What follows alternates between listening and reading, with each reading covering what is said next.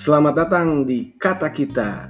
Ingat, ini bukan kata kamu, ini bukan kata mereka, apalagi kata dia. Ini kata kita.